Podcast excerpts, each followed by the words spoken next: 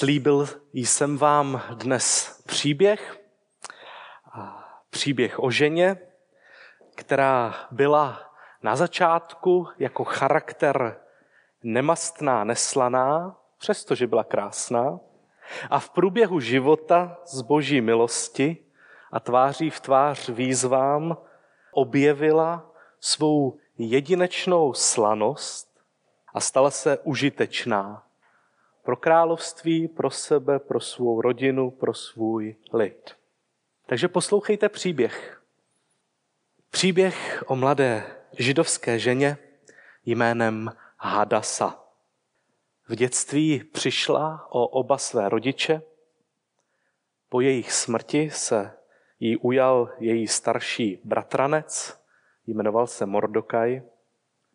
Oba byli potomky židů odvlečených do babylonského zajetí. Od toho přestěhování už uplynulo mnoho desítek let. Dokonce se velká část židů mohla vrátit zpátky a obnovit svou zemi. Přesto se někteří rozhodli zůstat v cizině. Žilo se jim tam lépe. Mezi nimi byla i rodina Mordokaje a Hadasy.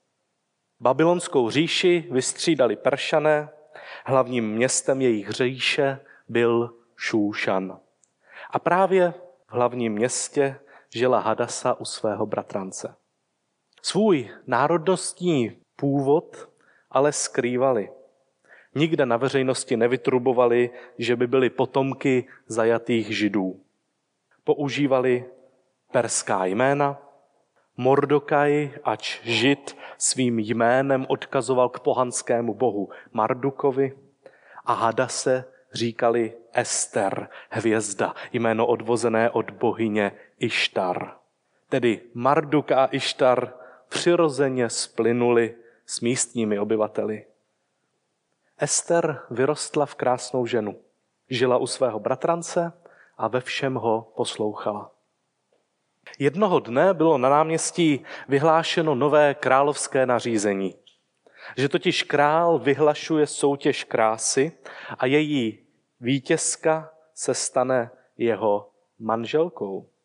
Mezi lidmi se šuškalo, že se král své předchozí manželky zbavil za dost podivných okolností.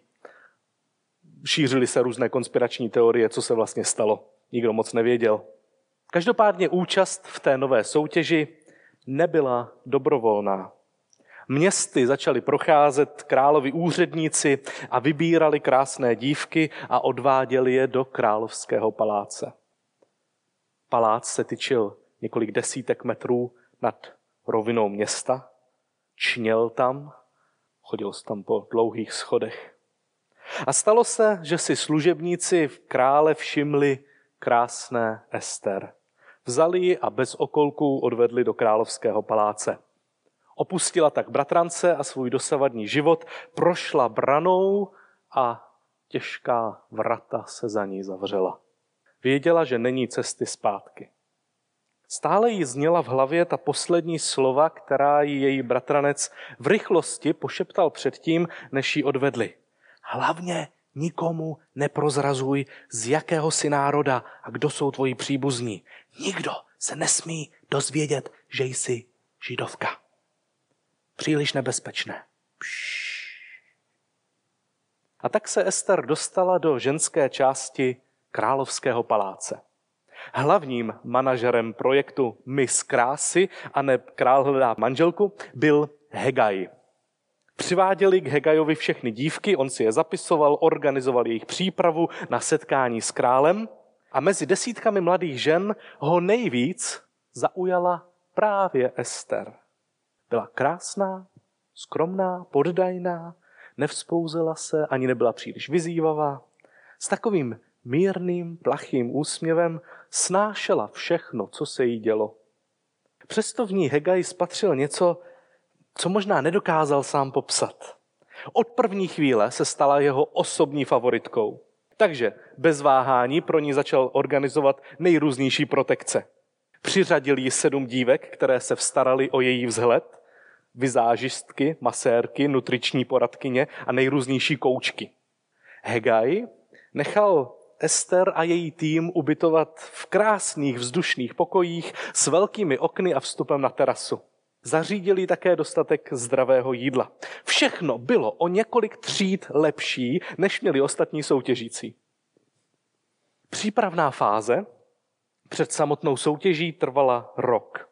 Celý rok tým žen připravoval Ester. Mazali jí krémy z jedné strany, z druhé strany, pečovali o její vzhled, vlasy, pokožku, o všechno. Hegaj jí dokonce radil, jak má mluvit s králem, co po něm má chtít. Velká noc se blížila. Některé z dívek, které byly sebrány z ulice, společně s Ester, už svou noc s králem strávili. Večer vešli do jeho komnat a ráno odešli do jiné části paláce. Po první noci s králem už je neměl pod zprávou Hegaj, ale eunuch Šažgas, který spravoval králův harém. A v harému ženy zůstávaly a čekali, jestli si je král náhodou nezavolá znovu.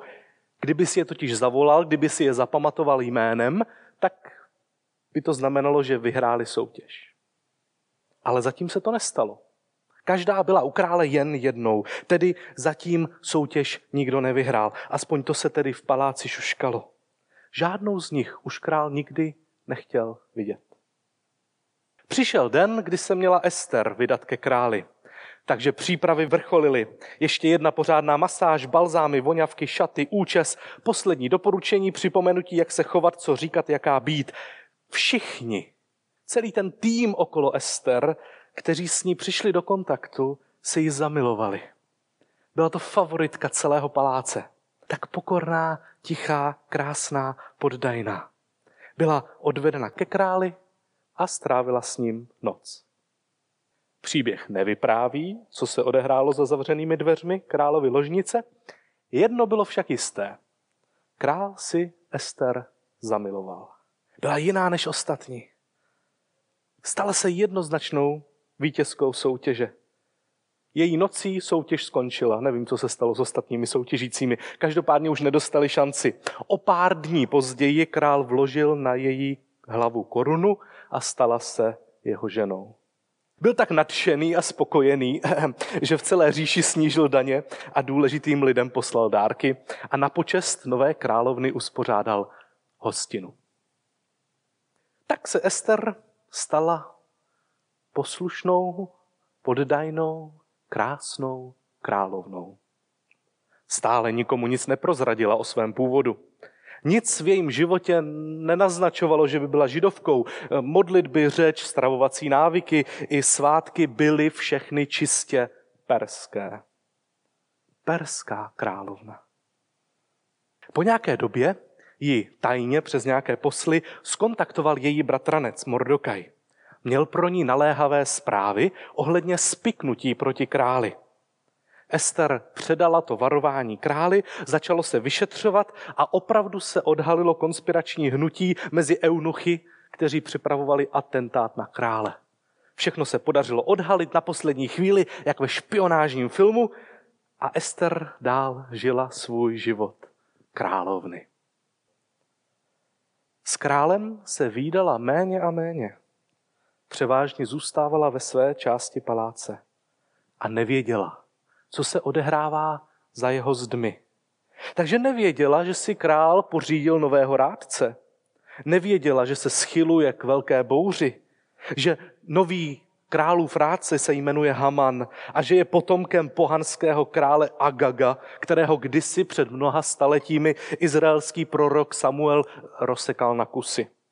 A v téhle rodině se nezapomínalo, takže nenávist k židům se v Hamanovi znova probudila ve chvíli shodou okolností, kdy ho svou paličatostí vyburcoval Esteřin bratranec Mordokaj.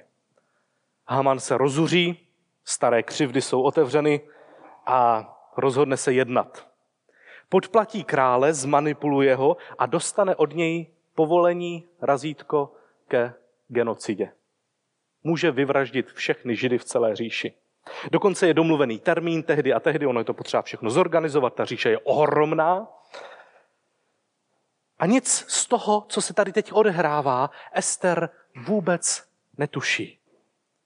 Je osamocena. Čeká v paláci na krále. Nesmí ven, nesmí s nikým mluvit, nikdo jiný k ní nemá přístup, je izolovaná, osamocená. A tak jako vždycky předtím nic nedělá.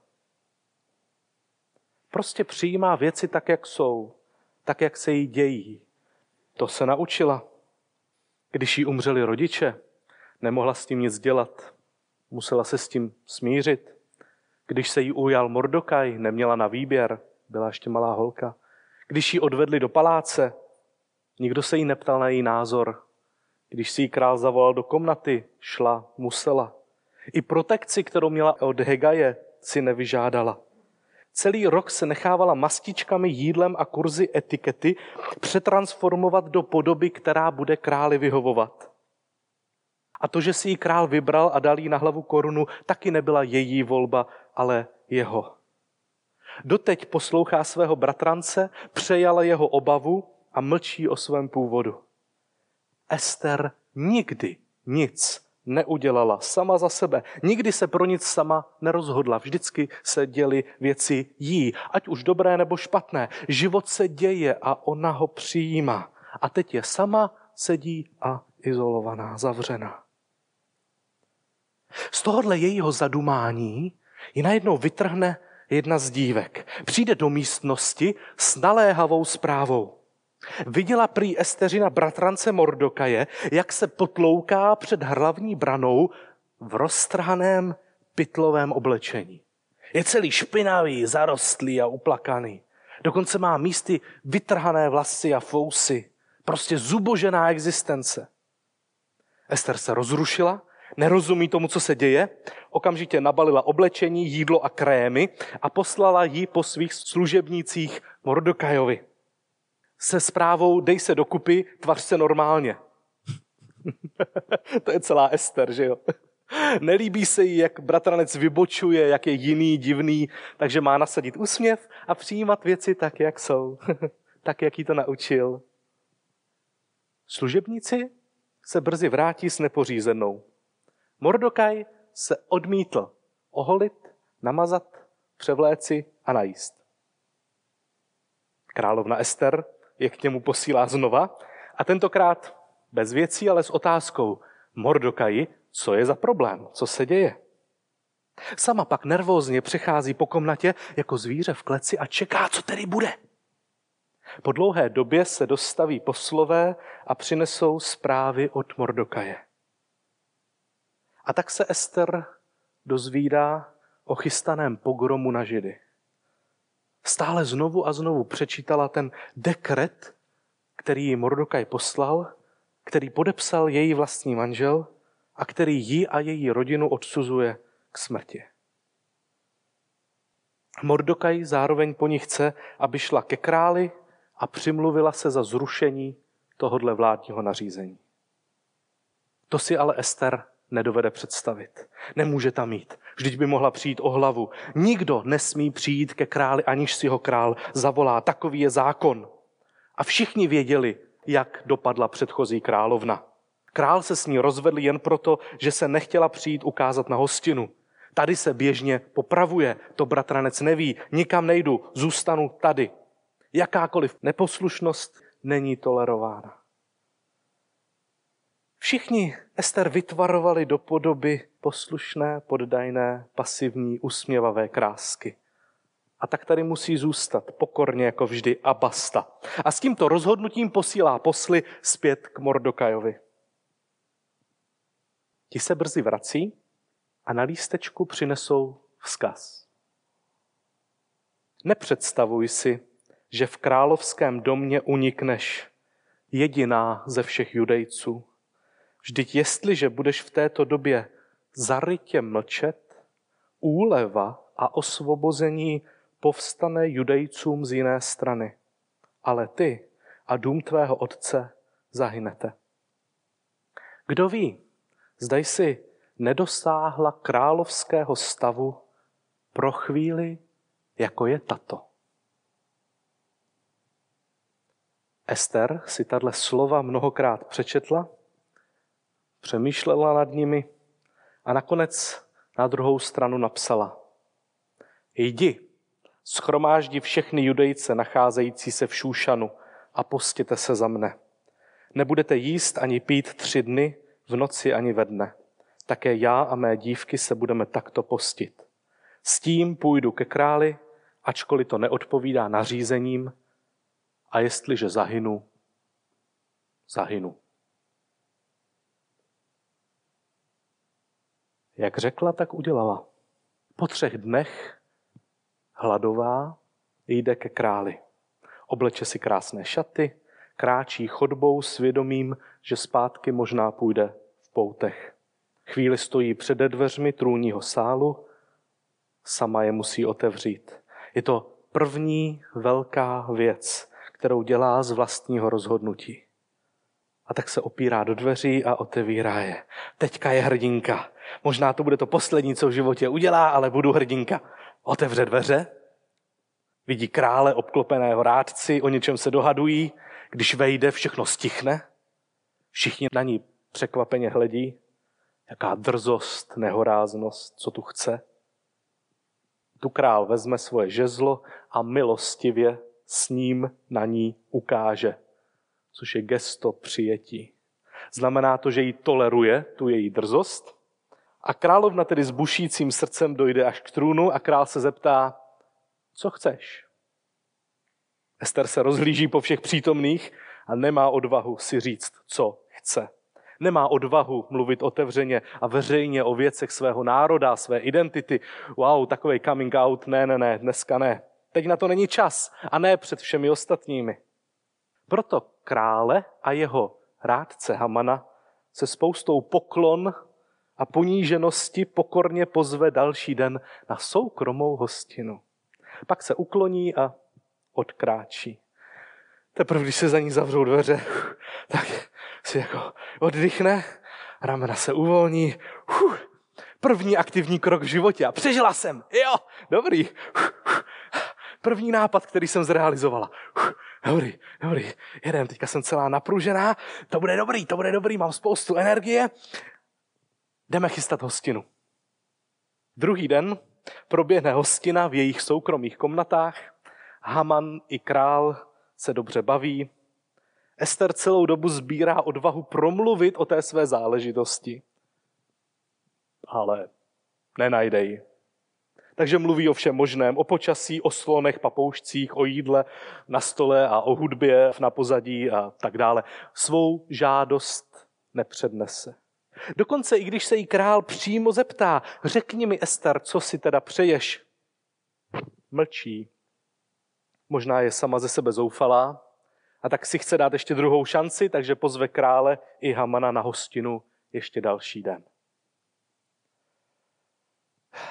Kdyby jen tušila, že ten jednodenní odklad málem bude stát jejího bratrance život. Že se v noci odehraje něco, kdy málem její bratranec přijde o život.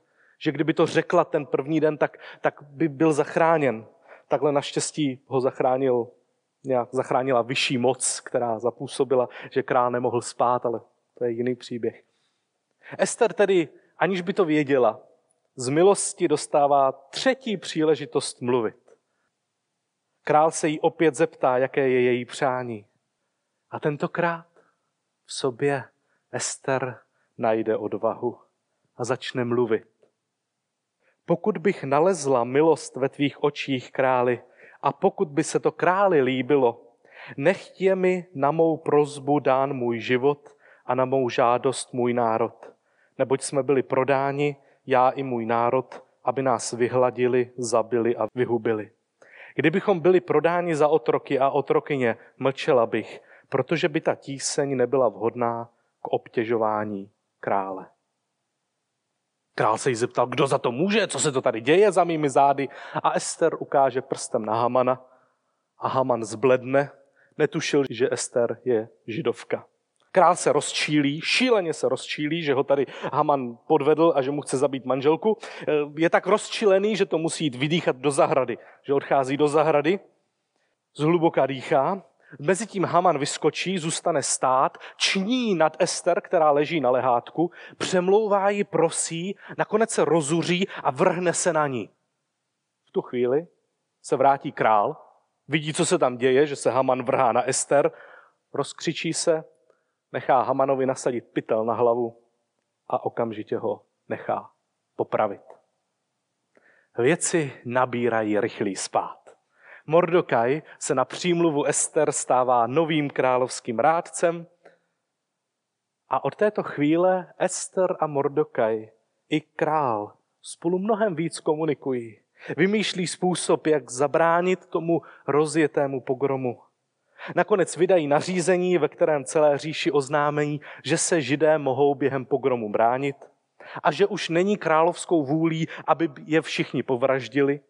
A tedy všechny ty národy od Egypta až po Indii mají možnost si zrevidovat svoji představu a svůj názor, který mají na Židy.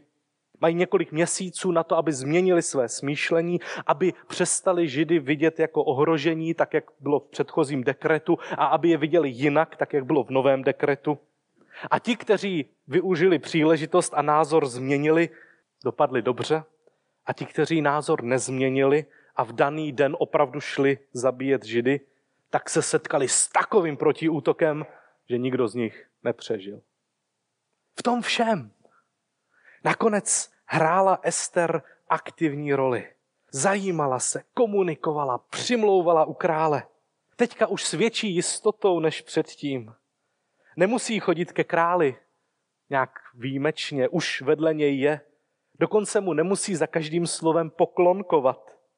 Její poslední, eh, byť trošku morbidní eh, přání zní, Uználi král za vhodné, ať je židům v Šúšanu dovoleno také zítra jednat podle dnes platného zákona, tedy zabíjet ty nepřátele židů, a deset sibnů Hamanových ať pověsí na kůl.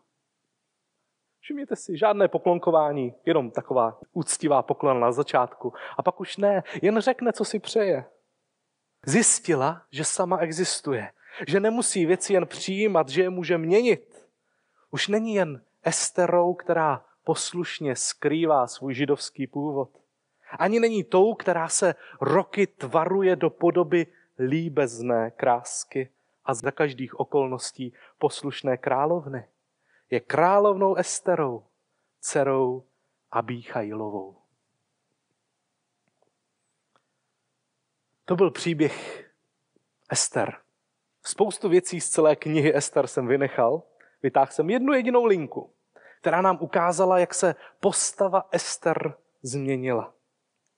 Biblické příběhy nám v mnohých ohledech zachycují osobní posuny a růst některých postav. Tak jsem vám vyprávěl příběh o proměně dívky jménem Ester. Proměna, kterou prošla, byla obrovská. Z neslané, nemastné, pasivní, krásné dívky se stala silná, atraktivní, neméně krásná a aktivní žena. Objevila svou slanost a stala se užitečnou pro svůj národ. Ten její růst vidíme ve čtyřech rovinách. První z pasivní postavy se stává aktivní postava, která iniciuje nějaký děj. V první části knihy jsou všechna slovesa spojená s Ester v pasivním tvaru. Něco se jí děje.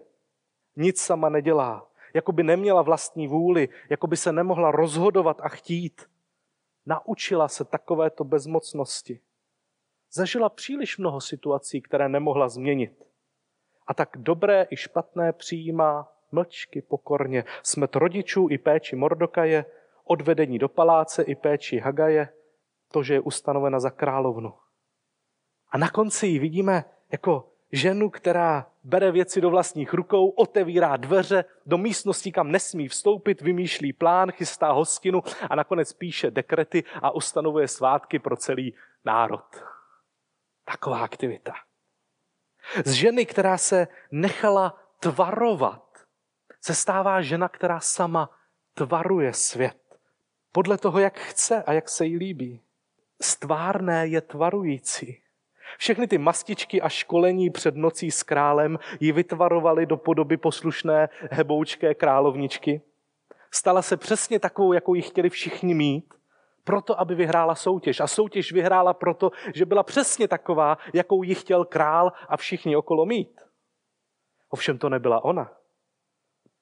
Samu sebe našla teprve až, když k tomu přidala i trošku své drzosti, trošku něčeho jiného, než do jakého tvaru ji tvarovali ostatní. Vlastně je tady dost podobná Ježíši, abych tedy zmínil i pána Ježíše v tom starozákonním příběhu, který se do 30 let nechal tvarovat do přesné podoby žida prvního století našeho letopočtu. Typický žid, se vším všudy. V ničem nevybočoval. Jak to víme? No protože ty komentáře, které nám popisují Ježíšovo dospívání, Ježíšův růst, jsou vlastně dost podobné jako u královny Ester. Všem se líbil.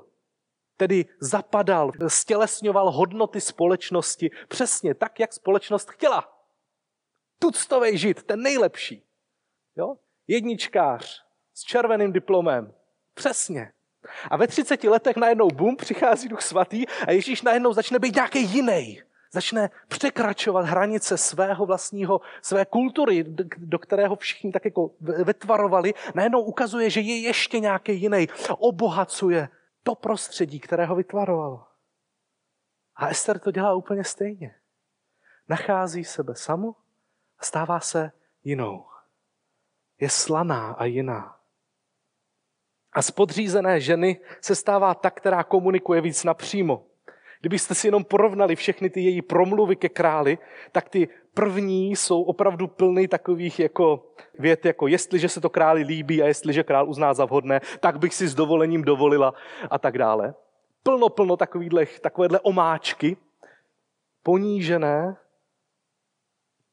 A když jde k němu poprvé, tak, tak jde o krk, že vůbec promluví. A nakonec s ním mluví jako skoro rovná skoro rovným. On se jí ptá, co chceš a ona mu říká, jestli se ti to bude líbit, tak bych ještě chtěla tohle. Změna, posun. A čtvrtá velká změna.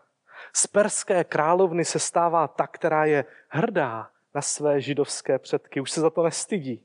Nebojí se říct, jsem židovka. Kniha si opravdu krásným způsobem hraje s tím tématem esteřiny identity. Na začátku je pojmenována jako Hadasa, ale jenom jednou, pak už nikdy dál. Pak je pojmenovaná jako Ester královna, naprostá většina pojmenování královny Ester je takto, královna Ester, tedy ta nejvíc perská identita, ten tvar peršanky. A na konci, v posledních verších, je královna nazvána Esterou, dcerou Abíchajlovou. Tedy finální identita, to, kým nakonec je, opravdu veřejně po svém velkém coming outu, tak je perská a židovská identita dohromady. Židoperšanka, královna, která má židovské kořeny. Je součástí perské společnosti, je na její špičce a přesto je jiná. Díky kořenům, které má. Tak tedy změna z pasivity do aktivity, z tvárnosti do tvarování, z podřízenosti do rovnocenosti a z peršanky do židoperšanky. Čtyři provázané proměny na všech rovinách její osobnosti, psychiky, identity i komunikace a vztahování se ke světu okolo sebe. Wow! Vidíte tu změnu? Jak se to stalo? Jak Ester vyrostla? Myslím, že ta energie působící změnu se v ní hromadila dlouho. Ale zlomovým momentem bylo to její dobrovolné, odvážné otevření dveří. Tam se to projevilo. Tam už neměla co ztratit. Jestliže umřu, umřu, ale musím něco udělat. To byla změna na venek. Ale co se stalo ještě těsně předtím, než ty dveře otevřela? Tři dny půstu. Tři dny půstu spolu s jejími dívkami a celou židovskou komunitou v Šúšanu. Tam někde, v těch třech dnech, o kterých nám příběh nic nevypráví, někde Ester našla sílu. Kniha Ester je zvláštní, protože je to jediná biblická kniha, která neobsahuje slovo Bůh. Bůh tam vůbec nevystupuje jako postava. A přesto, jako kdyby právě v tu chvíli, která se stala zlomovou pro Esteřinu proměnu životní, jako by v tu chvíli právě na nás ta kniha takhle pomrkávala a říkala, no kdo to asi byl?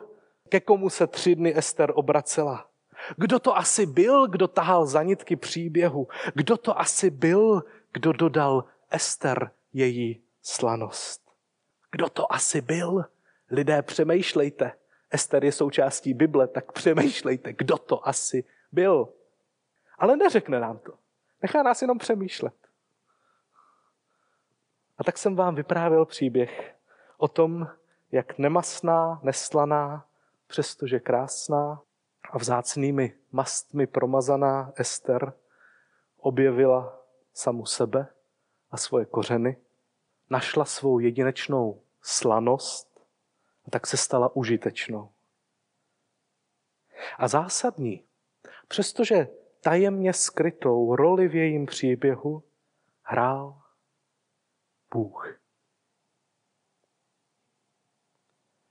Dobrá je sůl, jestliže by však i sůl ztratila chuť, čím bude ochucena? Nehodí se ani do země, ani do hnoje, vyhazují ji ven. To říká Ježíš.